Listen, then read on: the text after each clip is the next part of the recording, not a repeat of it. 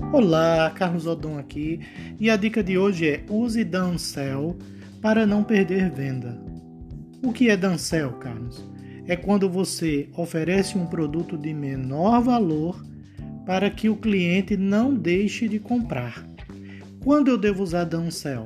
Quando você percebe que o cliente está relutante e que há uma possibilidade de você perder a venda e que o preço é o fator mais relevante nessa situação. Gostou da dica? Até a próxima. Tchau.